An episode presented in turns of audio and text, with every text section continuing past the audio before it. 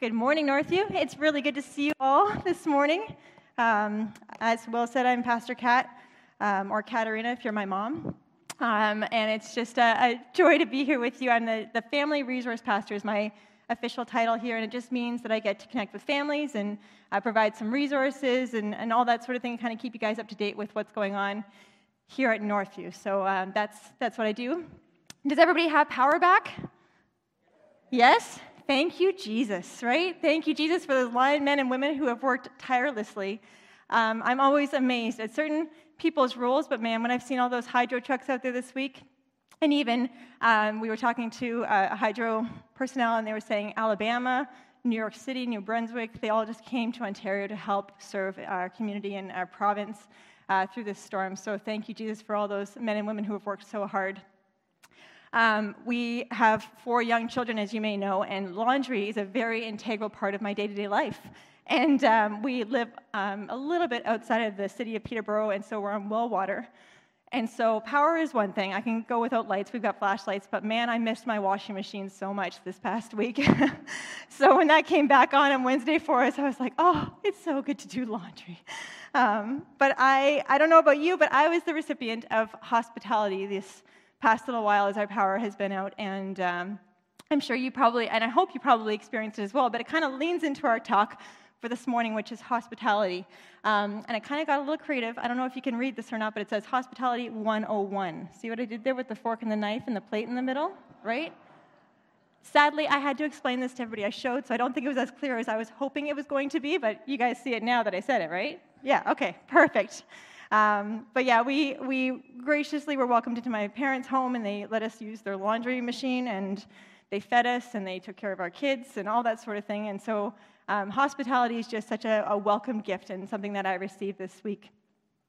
So as we're talking about this, I want you to think back 10, 20, maybe years ago, even five years ago, uh, before like pandemic, not even referring to that specifically, but I want you to think about how you experienced hospitality maybe when you were growing up years, teenage years, young adults, all that sort of thing, how you experienced hospitality back then. And then I want you to think about like five years ago. Was it different? I don't know about you, but for me, when I was growing up as a kid, we always had people at our house. And my parents are hospitable people, so maybe that's the reason why. But honestly, like Sundays after church, we had people at our house. Sunday night after church, because that's what you did when you were a kid. You went to church Sunday morning, Sunday night, Wednesday night, Tuesday night. That's what you did. But Sunday night, we'd have people at our house. Sometimes during the week, we'd have people at our house. And if we didn't have people at our house, we were at somebody else's house during the week. It was just what you did when you especially kind of grew up in the church. Did anybody experience that same sort of situation where you were just constantly having people in and out of your home or you were constantly in and out of people's homes? And like I said, like ignore the pandemic if you can. But I think the hospitality, the gift of hospitality that that muscle of hospitality has been a little bit weakened over the past little while. Do you agree? But I strongly believe it's something we need to bring back. Amen? Yes, not just because I enjoy food. I really believe there's such good things that come out of hospitality. And I wanted to talk to you a little bit about it this morning. So uh, it's interesting because hospitality, the term hospitality, literally comes from the term hospital. Hospitality, hospital. See, it's not that hard. Um, but it literally means hospital. It, it's the receiving and the treating of strangers and guests in a warm, friendly, and a generous way. And it's beautiful because it says the treating of guests and strangers in a warm, friendly, and generous way. That's our term that we're working with this morning, our working definition. And at the heart of hospitality is caring well for others in a way that fills them up um, physically, right? Nourishment, Emotionally, they're gathering together with people, and spiritually, there's something spiritual about getting together with people, especially when you're getting together with other believers. Something so impactful and so important about it. Now, you may have heard about um, hospitality being referred to as a gift. Does anybody here ever think that you have the gift of hospitality? Maybe somebody's mentioned that to you. You have the gift of hospitality? Excellent. Maybe you enjoy having people into your home. It brings you joy having people come and stay at your house or in for a meal or onto your deck. You look forward to it. You love hosting people. That's probably an indication that you have the gift of hospitality. And it is a spiritual gift, absolutely. But I would go to argue that it's probably a little bit more than just a gift. I think it's actually a mandate. For those who confess to love Jesus Christ and those who have committed to following Jesus with their entire lives, I think we now have a mandate to live like Jesus and to therefore care well and love others in a warm, friendly, and generous way. Do you agree? Yeah. And so, if you don't have the gift of hospitality, perhaps you might have to work at it a little bit more. Maybe it doesn't come as naturally. Maybe you kind of have to psych yourself a little bit up to, to have somebody over into your home. But it's such a gift to receive having people come, and it's also a gift to give, to have people come into your home. Um, like I said, hospitality is considered to be maybe an assumed practice for those who love Jesus. And so, if you profess to love Jesus and follow him, you should be someone who's seeking to offer hospitality on a regular basis. Now, we're going to take a look at some of the biblical examples and some things that might hinder our ability to practice hospitality, um, and also what would help us to practice hospitality and what benefits come from it. But first, I want to do something a little different here this morning with you. And as you may know, I served as a children's pastor for a number of years. And one thing we do in children's ministry that kind of wanes as you get into student ministry and especially adult ministry is uh, the memorization of Scripture. And the way that we often encourage children to memorize Scripture, and one way that's really effective and something I want to do, is we sing uh, these words together, and it helps us to memorize Scripture. I'm just kidding. I'm not going to make you stand up and sing this morning. for your benefit and for mine, there's a reason I'm not in the worship team. Let's just put it that way. Um, but I am going to ask you if you can stand up, if you're comfortable doing that, if you're able to do that, go ahead and stand up with me. I have a key verse I really, really want us to learn this morning because I think there's so much value in having God's word in our hearts. And so it changes the way that we think and changes the way that we act, right? God's word hidden in our hearts, it does powerful things. So let's go ahead. We're going to say it maybe three times together. Um, incidentally, repetition is also the way I memorize my grocery list on the way to the grocery store. It works really well if you ever want to try it. We're going to say this together at the count of three. Are you ready? One, two, three. Don't just pretend to love others, really love them. Hate what is wrong, hold tight to what is good. Love each other with genuine affection and take delight in honoring each other. When God's people are in need, be ready to help them. Always be eager to practice hospitality. Let's say it again. Don't just pretend to love others, really love them. Hate what is wrong, hold tightly to what is good. Love each other with genuine affection, and take delight in honoring each other.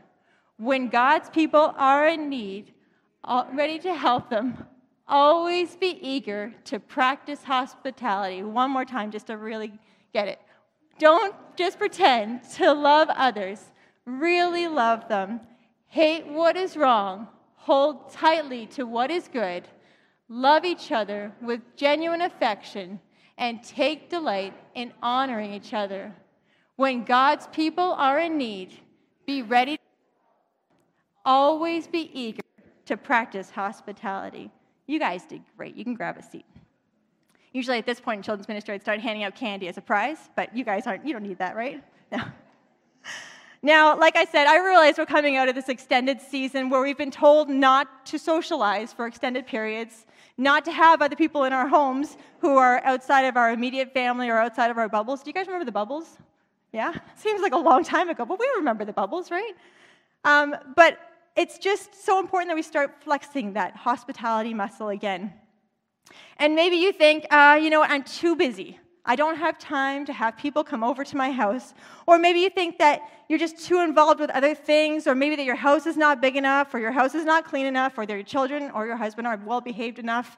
There's just so many reasons we can come up with. I'm just kidding, Jay. You're a very well behaved man. Um, but I wanted to take a few minutes and walk through some things that might deter us from being hospitable people. And the first one is no time. Anybody ever said that? I have no time? Just me? Okay, just me. Um, but no time. We feel like we have no time to be hospitable. We think about the time we'll have to set aside to give out and what we'll have to give up to give out to other people. And sometimes it's a little intimidating to say, I just don't have time for that kind of stuff. I'm busy. I've got so much going on in my life. But there's something that I've learned over um, the years.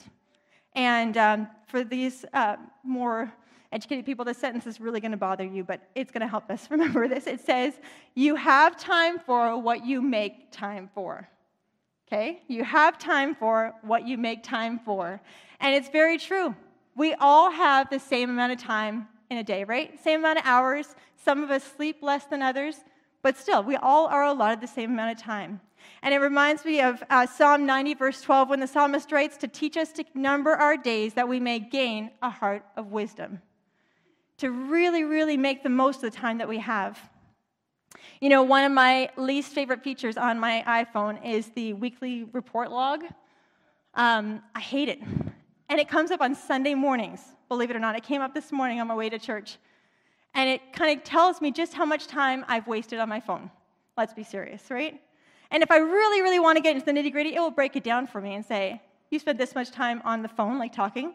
You spent this much time texting, this much time scrolling through your social media or scrolling through the news. And it's just this reminder to me that this is how much time I've spent on my phone, on a screen, or talking to somebody. So I guess that's a good thing, um, rather than in face to face conversation or face to face interaction. Um, but it's great and it's helpful because it reminds me we all have the same amount of time, and this is much how, how much time you spend on your phone. Because sometimes it's easy to just kind of not realize how much time you're wasting or how much time you're spending. You know, I view hospitality a bit like exercise. Do we have anybody in here that really loves exercise? All right. I, yeah, there you go. There's a few, yeah? Yeah, we won't judge you until now, and like later. Yeah. Um, I do enjoy exercise, and I do try and move my body, and I'm thankful that God's given me a body that I can move my arms and my legs. I am thankful for that. But sometimes, if I'm being honest, I have to kind of like psych myself up a little bit to exercise. I have to get out of my headspace and say, like, I know what's good for me. I'm just going to do it. And nine times out of ten, I feel so much better while I'm doing it and after I'm doing it. And the great thing with exercise and hospitality is the more often you do it, the more you enjoy it. True story. The more often you get into this habit of exercising, the more often you get into this habit of hosting people, you just develop such a love for doing it. And it becomes easier to do, I promise. Do you know there's been uh, number, no, numerous, wow, numerous studies done. Um, there was a, an Oxford study done, and there was a Columbia University study done, and it just shows um, about how when people eat together, there's this release of oxytocin in the brain, which is more commonly known as like the love hormone. When we share a meal with somebody, it literally helps us digest better. So, eating by yourself, you're getting nourished, that's good, that's important. But when you eat with somebody else, your digestion is better. Your body literally does better when you're in community with others. How incredible is that? That's just a God thing, isn't it? God's designed our bodies so specifically, and He knows that we were made for community, and He designed our bodies to do better when we're a community with other people. Okay, next one I wanted to talk about was oh, I forgot that slide. There we go. Um, fear of what people will think of your home or your meal. Is this resonating with anybody? Um, I need you to be honest with me here because if you're not honest, I guarantee your spouse or the person sitting next to you will be honest. Um, but is anybody here get a little bit frazzled, a little crazy when someone's about to come to their house? Um, maybe for a visit, you get a little crazy with the vacuum cleaner, or yeah, thank you, Diane. I appreciate that. I, I will be honest with you, I come from a long line of slightly neurotic women when it comes to all things tidy. Um, my dad always jokes that when he gets up in the middle of the night to go pee, by the time he gets back to his bed, his side of the bed has been made. Um, and like my mom, I, I really have a hard time focusing when there's laundry on the couch, there's toys on the floor, dishes in the sink. Um, but it's, it's sad because sometimes I can get distracted by the task of hosting rather than enjoying and embracing the joy of hosting and, and joy of sharing hospitality. And there's this character in the Bible that I've always really related to, and somewhat embarrassingly so, because I feel like her portion of the story really highlights what it looks like to get distracted by the task, so much so that you miss the purpose. And if you've been around church any length of time or explored the Bible much, you likely know where I'm headed with this, but just humor me. And we're going to look at Luke uh, chapter 10, verse 38, and we'll read the story of Martha, Mary, and Lazarus together. Um, if you forgot your Bible or uh, you just don't feel like opening it or pulling it up on your phone, I do have it on the screen behind me. Um, so we're going to read it together here. So Luke 10, 38 to 42. As Jesus and the disciples continued on their way to Jerusalem, they came to a certain village where a woman named Martha welcomed him into her home. Her sister Mary sat at the Lord's feet listening to what he taught. But Martha was distracted by the big dinner that she was preparing. She came to Jesus and said, Lord, doesn't it seem unfair to you that my sister just sits here while I do all the work? I think I've said those words before. I really do. Uh, tell her to come and help me. But the Lord said to her, My dear Martha, you are worried and upset over all these details. There's only one thing worth being concerned about, and Mary has discovered it, and it will not be taken away from her. Like I'm guilty of doing sometimes, Martha sadly allowed herself to get distracted by the task of hospitality, that she missed the purpose and the joy of hospitality. So often, preparing for guests to come is a bit stressful, but I'm learning that what I prepare for them to eat, or whether or not my floor was vacuumed recently or not, matters much, much less than just the act of hospitality. It never fails that once our company is in our home, it's so good to have them there that after they leave, my heart always feels so full and my spirit refreshed. It's just such a good feeling to be in community with people. All right, the next one I wanted to talk about was I keep forgetting my slides here, but the fear of being known or being rejected. I showed my daughter the slideshow because she was with me when I was putting it together, and she goes, Oh, when did you take that picture of yourself? I thought, That's not me. um, the fear of being known and rejected. Um, this is a very significant fear, especially for many of those who might struggle with loneliness. And I think if we're honest with ourselves, everybody struggles with loneliness at some point in their lives, right? You know, Mother Teresa, I remember reading uh, someplace what she had said, and I might be misquoting this slightly, but um, of all the diseases that I've known, loneliness is the worst. And that's Mother Teresa on the streets of Calcutta, right? But loneliness is the most um, awful disease. When we invite someone to our home, onto our decks, into relationship with us, we invite them to know us. And for some people, that can be incredibly hard to do, right? We might feel that once someone gets to know us, they might reject us or they might wish that they never had gotten into relationship with us. It's kind of like a romantic relationship, right? You make the ask, sometimes you might get rejected, sometimes it might turn into something wonderful, but you have to risk it a little bit in order to see if there's something there as far as an incredible relationship with people. Um, but here's what I found to be true over the times that when we open our homes and, we heart, uh, and our hearts to save people uh, and join in community and allow others to benefit from getting to know us, and we benefit from getting to know them, something wonderful can happen. And that's one of the most amazing things about being part of a church family, you know? Church family is a great opportunity to be known. It's generally speaking, and I pray that it's a safe space for people. That when you have someone from your church family into your home, you can be known, right? And I, people will ask sometimes, and I'll say, like, the best way to get plugged into a church and to be known in a church is by one, volunteering, right? And two, inviting someone into your home. And if you really, really want to knock it out of the park, you do both, right? Getting to be known and allowing yourself to be known to other people and, and knowing them, there's so much beauty that can come out of those relationships. Well, um, sometimes I should mention too, though, there's sometimes you have to be a little bit persistent in your hospitality. Do you know what I mean? You ask somebody and say, hey, do you want to come over to my house later? And they say, ah, well, uh, uh. And you might say, no, no, come on, come on, we'd love to have you come. So you do have to be persistent sometimes, and I, there is a line between being persistent and being creepy, and you don't want to cross that line, right? if they say no a couple times, just it's no, okay? Uh, but move on to the next person, ask somebody else, right? And then maybe in a couple months, ask again, and their answer might change. But sometimes people just need that extra push, that extra request, and, uh, and they would feel so warmly welcomed.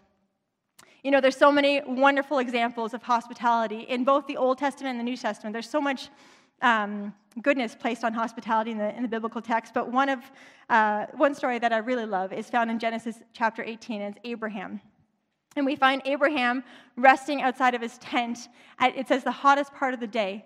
And um, actually, you know, let's just go ahead and read it together. So it says, Genesis 18, God appeared to Abraham at the Oaks of Mamre, which is not a golf course, by the way um, while he was sitting at the entrance of his tent. It was the hottest part of the day.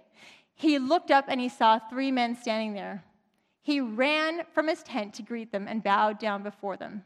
He said, Master, if it pleases you, please stop for a while with your servant. I'll get some water so you can wash your feet, rest under this tree. I'll get some food to refresh you on your way, since your travels have brought you across my path. They said, Certainly, go ahead. Abraham hurried into the tent to Sarah. He said, Hurry, get three cups of our best flour, knead it, and make bread. Then Abraham ran to the cattle pen and picked up a nice plump calf and gave it to the servant who lost no time in getting it ready. He got curds and milk and brought them, and the calf that had been roasted, and set the meal before the men, and they stood under the tree while they ate.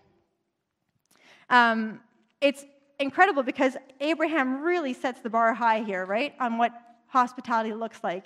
And I kind of tried to highlight a few portions of this passage because it really, like, he ran from his tent. He didn't even just walk up casually and say, Hey, guys, how's it going? Would you maybe like to come over? He ran to these gentlemen, and he didn't even realize that they're angels, right? It says later on in the passage he begins to realize, but he doesn't know who he's talking to there. He's just three men.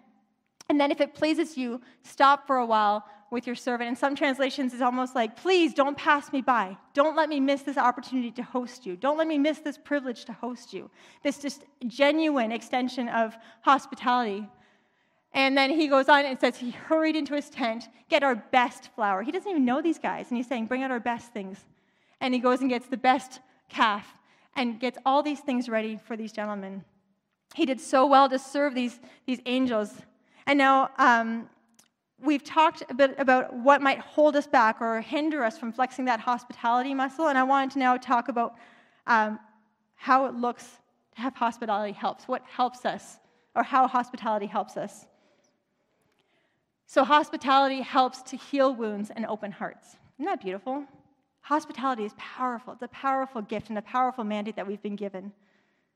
Have you ever noticed how happy food makes people? Right? I don't know about you, food makes me incredibly happy. It really does. Um, you think about maybe having a hard conversation with someone or a meeting with someone. Now, picture having that meeting or that conversation over a bowl of pasta, or if you're a meat eater, like a good hamburger or a steak. Okay, now picture that same conversation happening at an office or a desk where you're at opposite sides, no food. There's a difference there, right? I guarantee you, I'd put money on it, but I'm not a betting person um, that the conversation over a meal, especially a good meal, would go so much smoother than the conversation at a board table where there's no food.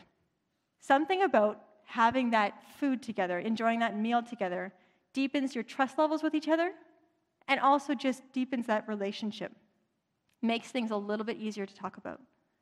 It's incredible how powerful it is. Um, our daughter, our middle daughter, we've got four girls, but our middle daughter, Geneva, is the sweetest kid in the world. Um, she's just so lovable and cuddly and, and just a really sweet girl. And, um, but she wakes up really early. Like I wake up early, Geneva's always up before me, and if I try and wake up earlier, she wakes up earlier. So it doesn't really work. Um, but she wakes up very, very early. And by the time the rest of the family is up and we are ready to eat breakfast, Geneva is past the point of hungry. She is now hangry. Have you guys ever heard that term? Yes, where you're angry because you're so hungry, your blood sugar begins to drop, your patience begins to drop, and suddenly you're not your warm, nice self anymore. Well, um, I began realizing this was the issue with Geneva because I was like, why is she so grouchy? Like, this is so weird. It's not her. And I begin to leave a snack outside of her door. So in the morning, she just wakes up, opens her door, gets her little snack, goes back into her room, and enjoys her little snack. And then by the time the rest of us are ready to go, she's so pleasant and sweet again. It's amazing how much food helps. Um, but there's this story in the Old Testament, the Bible, that I've always loved. Even as a little girl growing up, this has always been one of my favorite stories. And it's found in 1 Samuel 25, and it's the story of David and Nabal, and um, David's, or not David's wife at the time, Nabal's wife, Abigail. And um, we pick up the story in, in uh, 1 Samuel 25, and David is kind of rising in power. People are beginning to know who he is, and he's got his band of men with him, and he's a bit of a rebel from Saul, right? And uh, David finds himself in Nabal's area, his property area. And he's been there for some time, and he and his men have been helping Nabal's men shepherd the sheep, taking care of them, making sure no one steals any animals from them, um, just really doing a helpful thing for Nabal's men. And now David thinks, you know what? Nabal owes me a favor. I'm going to go cash in on that favor because I've been so kind to him and been helpful to him. And so David sends some delegates to Nabal's house to go and talk to Nabal. And he is going to request that Nabal donate some food, some cattle and some sheep, to a feast for David and his men. Okay, so they're probably getting a little hungry. They've been out there for a while. He would like Nabal to now donate some food towards him and his men so they can have a feast. And he thinks that's, that's only appropriate, right? He's been helping him this whole time. Uh, but I think he realizes his request is a little bit of a stretch, and so he says to his delegates, just be polite. Be polite in your request. Um, so Nabal hears this request, and Nabal will have nothing of it. Not only does he refuse to give David anything for the feast, he insults David publicly. He denies even knowing David. He says, Who is this David guy in verse 10? And he impugns David's integrity as a rebel against Saul. Now, not surprisingly, Nabal's own servants even re- refer to their, their boss as an ill natured man who no one can speak to him. He's a bit of a hothead, right? This guy's got a bit of a temper. David also has a little bit of a temper. Um, and David hears of this, and he immediately sends, uh, gets ready with 400 armed men to go and slay Nabal and kill every male in his family. Talk about hangry, right? There's a little bit more going on in this story, but really, this is getting out of hand. David's about to commit mass murder while Nabal cares more for his pride um, than about his workers and his family. These two arrogant men are unable to resolve an argument about sheep without spilling blood of hundreds of innocent people. Now, thank God, Nabal's wise hearted wife, Abigail, thank God for the wives, hears of what's happening and immediately steps into action. She prepares a feast for David and his men. And verse 18 says that she took two skins of wine, five dressed sheep, we don't know what they were dressed up as, five seahs of roasted grain, 100 cakes of raisins, 200 cakes of pressed figs, and loaded them onto the donkeys and sends them ahead to David, and she follows behind. Um, she rides out to meet David with this apology that just sets a whole new standard for apology and courtesy in the Old Testament, and with a meal that sets a whole new standard for hospitality in the Old Testament. And yet, even that she, um, wrapped in this courteous act, she's got some harsh or stern words, these words of truth to give to David, to say, like, what are you doing? Why would you even consider sending your men to kill all these men? And he's on the verge of spilling blood, right? Causing this amazing, incredible bloodshed. And David's so moved by his, her words, and he apologizes to her, and he abandons his plan to kill Nabal and all the men and the boys, and even thanks Abigail for diverting him from his reckless plan. He says, Blessed be your good sense, and blessed be you who have kept me today from blood guilt and from avenging myself by my own hand. For as surely as the Lord of God of Israel lives, um, who has restrained me from hurting you, unless you'd hurried down to meet me, Truly by morning there have been nothing left of Nabal, so much as one male. Now, like I said, obviously there's a lot more going on here than just being hangry, but it is incredible how healing a meal can be, how healing the act of hospitality can be, right? Abigail, in her act of hospitality, changed the trajectory of David's actions. She helped him to not feel remorse for what he did right? Because we know God was, or David was a man after God's own heart, and he would have felt remorse for what he had done to Nabal and the men there. So you don't have to, um, the beautiful part, sorry, of Abigail's story is that you don't have to necessarily have people into your home to show hospitality. You can go to them. Abigail didn't have David and his 600 men to her house. That would have been quite the dinner party. But she took her hospitality and she went to where he was with his men and brought hospitality to them. And I think that's so important for us to know. Even if we feel like we're, we don't have the space to properly accommodate people, you can bring hospitality wherever you go. Okay, the second thing I want us to look at is that hospitality makes us more like Christ. I, I really hope this is the whole point for you too, but the thing I want most in my life is to be more like Jesus. That is my whole hope in life, is that every day I'm working to become more like Jesus. And in that, I can become a better wife, I could become a better mom. I could become a better pastor, a better friend, a better leader, a better employer, a better employee. Because when Jesus is living inside of us, he's causing us to become more like him. And we're becoming more and more like Jesus. And that should be our goal as Christ followers is to become more and more like Christ. And God is a relational God. And we are created in his image, and therefore we are created for a relationship, right? Kind of goes down the line. Okay, God's relational. We're made like him. We're made for relationship. That's how we thrive. And there's this beautiful example of how Christ in us empowers us to become more hospitable. Um, and it's the story about Lydia in the New Testament. And there's really only two mentions of Lydia by name in Scripture in Acts chapter 16. Um, but I wanted to read it with you here this morning. So, we, being Paul and Silas, uh, boarded a boat at Troas and sailed straight across the island.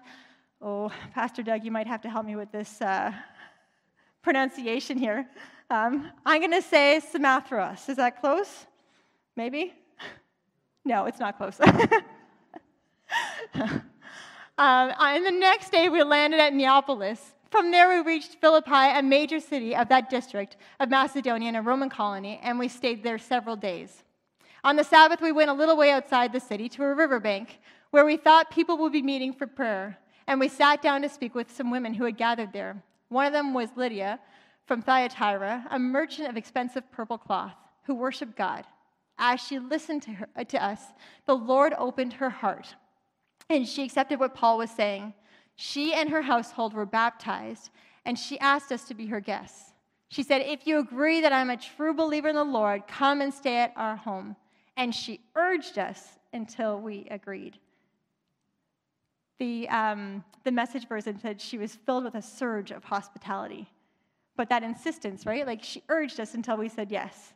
And this beautiful example of how she came to know Christ, she heard the message of the gospel, and she was suddenly filled with this need to be hospitable, to say, like, come, come and be in my home, and how Christ just began to change her. She opened up her heart to the good news of the gospel of Jesus Christ, and it suddenly began to change how she lived her life. All right, finally, hospitality makes a space for something wonderful to happen. Um, as I was preparing for this message, I kept thinking about this story that I read in this book called Love Does by Bob Goff. Has anybody ever read that book? It's a really great book, and I'm not getting commission from the book, I promise, but it, um, it's a beautiful example of how when you begin to show love in an extraordinary way, your life begins to change for the better. And um, there's one story that Bob tells in the book, and I'm going to try and summarize it for you. I may not do justice, so I would just suggest you read the book. Um, but he tells the story of a young man named Ryan. And uh, Bob and his wife had this house at the time, and they, in their backyard, they would sit on their porch, and there was water behind their house on a little trail. And he said couples would often, or people would often, kind of walk on the trail and walk by. And as they walked by, they would wave. And he said it always reminded us of the times gone by where people actually waved at each other back and forth. And he said we loved it. We always just kind of sat in our back porch, sitting coffee. We'd hold hands, and people would walk by. And he said oftentimes there was couples, and it was just a very sweet thing. And he says one day there was this young man who came down the path and he stops and he waves at us. And so he said, Me and my wife stop and wave back. And he says, This young man just kept waving. And Bob kind of kept waving. And then he said the man didn't stop and it was getting awkward. So Bob got off his deck because he figured this young man needs somebody to talk to, clearly. Um, and he goes down and he says, Hey, I'm Bob. How can I help you? And the young man says, Hi, my name's Ryan and I'm in love. And Bob says, Oh, that's, that's great, Ryan. I'm very happy for you. And he says, No, no, what I mean is I, I want to propose to my girlfriend, and I wanted to do it in your backyard. Would that be okay? And Bob says, he's kind of like tongue tied for a second. He said, Oh, sure, yeah. And he said, I'm in the habit of trying to say yes to as much as I can. And so he said yes to this young man. And this guy was so excited, and he said, Oh, awesome, awesome. And he goes bounding down the path. And the next day, Bob and his wife are out on their deck, sipping coffee, holding hands, watching people walk by, waving, and guess who comes down the path? Ryan. So Ryan comes down the path, and Bob goes, Hey, Ryan, how are the wedding or the engagement plans coming together? How are things going? And he goes, Hi, um, Bob, I, I want to propose to my girlfriend. I'm in love. I want to get engaged, and I want to do it on your property. And Bob goes, Yeah. And he goes, But I was wondering, could I do it on your deck? and Bob goes, Sure, Ryan. Yeah, you can, you can propose to your girlfriend on my deck. Well, it keeps going. The next day, Ryan's back, and he has this other request. He would like to now have dinner with his girlfriend on their deck. And he would like his friends to serve dinner to them. And Bob says, Sure. How many friends are we talking? Ryan goes, About 20. So now Bob and his wife have 20 people in their kitchen using their kitchen to make dinner for this guy who is now asked to propose to his girlfriend on their deck, on their house. And uh, it keeps kind of escalating and escalating to the point where they're now having dinner on the deck. They have 20 people serving. They're now having a speaker hooked up to the outside of the deck by Bob because he wants to dance with his girlfriend before he proposes to her. And then he was hoping that maybe he could use Bob's boat and they could be taken out in the water uh, to a certain location and Bob would drive the boat, of course. And then um, it just kind of escalates and escalates. And Bob says, Now I'm just fully intrigued. And he says, I'm actually like rushing home from work each day so I don't miss my daily visits with Ryan because these have become so intriguing to me. And he said, This guy's just head over heels in love and he can't wait to propose to his girlfriend. Well, uh, Bob decides to one up Ryan. And he gets on the phone and he calls the Coast Guard. And he tells the Coast Guard about this young man and what's been happening over the past little while. And the Coast Guard kind of gets caught up in it. And he says, Okay, I'm in. I'm going to help you. And so they make this plan, unbeknownst to Ryan, um, to have the Coast Guard come up behind the boat where Bob is and set up all these water cannons and a big banner that says, She said yes. So, um, yes, it's a very, it's a very cool story. But, anyways, uh, so this all happens. The girlfriend is completely taken back and unsure about coming onto Bob's deck and eating at Bob's house and going onto Bob's boat. And she's just like, what is going on here, right? Um, and it turns out she says, yes, Ryan has also gone ahead and had 50 of his friends. This guy had a lot of friends. Um, on the beach on the opposite side of the water, and they've spelled out it with candles, Will you marry me? And so they're all on the other side of the beach, just in case Ryan forgets what he was trying to say or gets a little bit nervous, he has a backup plan in place. And so this all goes off beautifully. And, and Bob said, I was just so grateful that I had said yes to all these things, all these requests, and I was able to be part of this incredible story. Um, but there's just so much beauty that comes out of when we say yes to being hospitable, right? We don't know what's going to happen. I have um, a lot of acquaintances and friends, but these friends that I've had meals with, it takes our relationship to a deeper level, right? When you share a meal with somebody, there's this trust that's just engaged and this beautiful opportunity for a relationship to happen. And um, I'm going to tell one more story about Bob Goff. In that same book, Love Does, just to show you how much he got this idea of being hospitable and saying yes to what God had for him. In the back of the book, he left his cell phone number. This guy is like a New York Times bestselling author, okay? He leaves his cell phone number in the back of the book and said, like, if you ever need somebody to talk to, I'd love to have a chat with you. Well, a couple years ago, in staff meeting here at Northview, um, yes, Pastor David uh, gets the idea that he's going to call Bob Goff. And he's going to just to see if Bob really gave out his real cell phone number. And just to see if Bob's really going to answer. Do you remember this, Marlies? Yes. Yeah. So David, as only David would do, who's married now, by the way. Crazy, right? He calls Bob, and lo and behold, Bob Goff answers the phone and says, Hi, it's Bob. Who's this? And David goes bright red. and he's like, uh, uh, It's uh, David Black from Northview Community Church, and uh, I just wanted to call and thank you for your book, or something like that. I can't even remember what he said because we're all like, Are you kidding me? Is this actually happening right now? Well, Bob took a few minutes to offer some wise encouragement to our church staff and just to pray with us. But it just goes to show how, when you open yourself up to opportunities of being known and being open to relationship, wonderful things can happen. And uh, Bob will always say, I've made friends that I'll have for life because I've said yes to what God has for me and been yes and open to having people in my life. All right. How do we practice hospitality in a very practical way? You might say, I don't know even where to start, Pastor Kat. I don't, I don't know. It's been so long since I've had people in my home, or it's been so long since I've practiced hospitality. Well, all of you Lord of the Rings fan will appreciate this. Keep it simple, keep it safe, okay? Jay, that's for you. Okay. um, I would say barbecue. It's perfect right now. Wait, throw a couple burgers in the barbecue, have people over onto your deck or on your front lawn, grab some lawn chairs, have a bonfire even. That's a great way of having hospitality. Dessert and coffee or tea, super simple.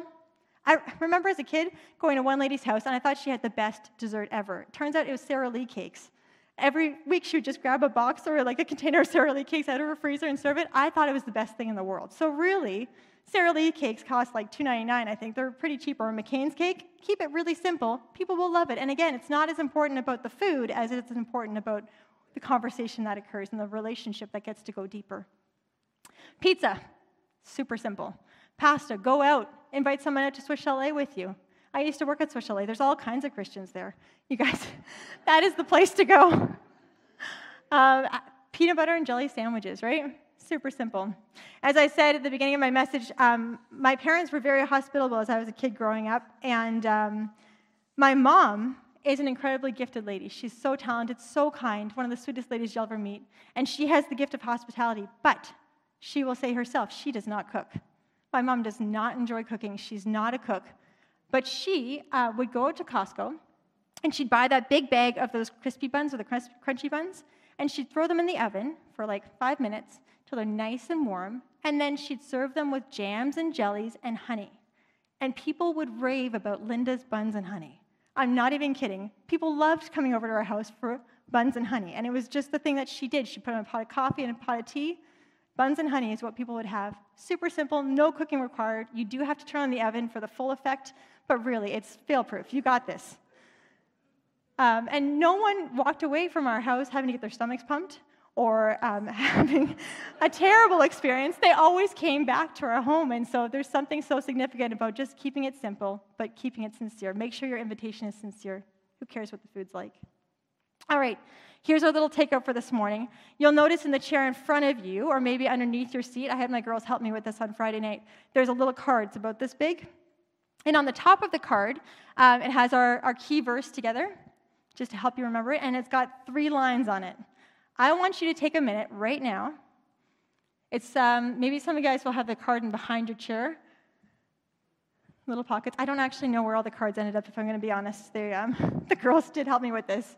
But go ahead and grab a card. I'm going to give you a minute right now to grab a card, write down three names on it of people you're going to invite to your home or choose to be hospitable towards in some way let's say in the next month, let's try and bookend it end of June, maybe middle July if you really want to push it. Three people, okay?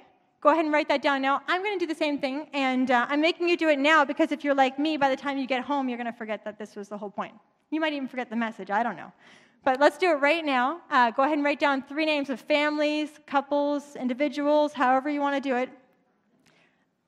It could be people here at Northview. It could be people in your neighborhood. It can be people uh, that you meet at the grocery store. Maybe you have a, a certain cashier that you see often at the grocery store, and you think, you know what, I want to invite her over for a meal.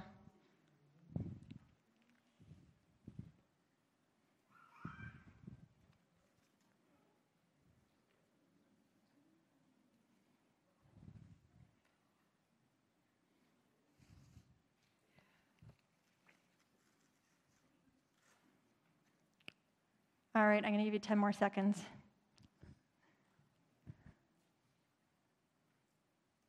So this morning, I want you to take those cards with you. And number one, I want you to keep memorizing the verse that's on the top there. And number two, I want you to start flexing that hospitality muscle. In whatever way that looks like for you and for your family, um, just start flexing that hospitality muscle. Begin thinking about who you can have into your home. And as you leave this morning, I've got a pack of dinner napkins for you to take with you as another reminder, um, just to get that started on your way. So maybe one per family or one per person. Um, but I just want you guys to have a tangible reminder to be hospitable, to act on that hospitality, that gift of hospitality or that mandate of hospitality. If you're one that doesn't really feel inclined to do it, you got this, I promise. Um, but before you go this morning, I really want us to go over this verse one more time. Okay, you can stay seated. I'll let you sit down. Um, but let's go ahead and say it again on the count of three. Ready? One, two, three. Don't just pretend to love others, really love them. Hate what is wrong, hold tightly to what is good. Love each other with genuine affection, and take delight in honoring each other. When God's people are in need, be ready to help them. Always be eager to practice hospitality. Can I pray for you guys? Father, I just ask for a blessing on my friends this morning. I pray that you would infill them with a love for others. I pray that they would um, just have so much joy and find so much joy in the act of hospitality as they go out this morning. Father, I pray that the interactions that they have, the meals that they share together, um, that would just be fueled by your goodness, God. That you would be shining so brightly in and through them as they serve and they host people. And God, that we would become more and more like you as we become more and more hospitable. So, Father God, I pray that you would take away any fear and anxiety over the idea of having someone into our homes or someone into our lives.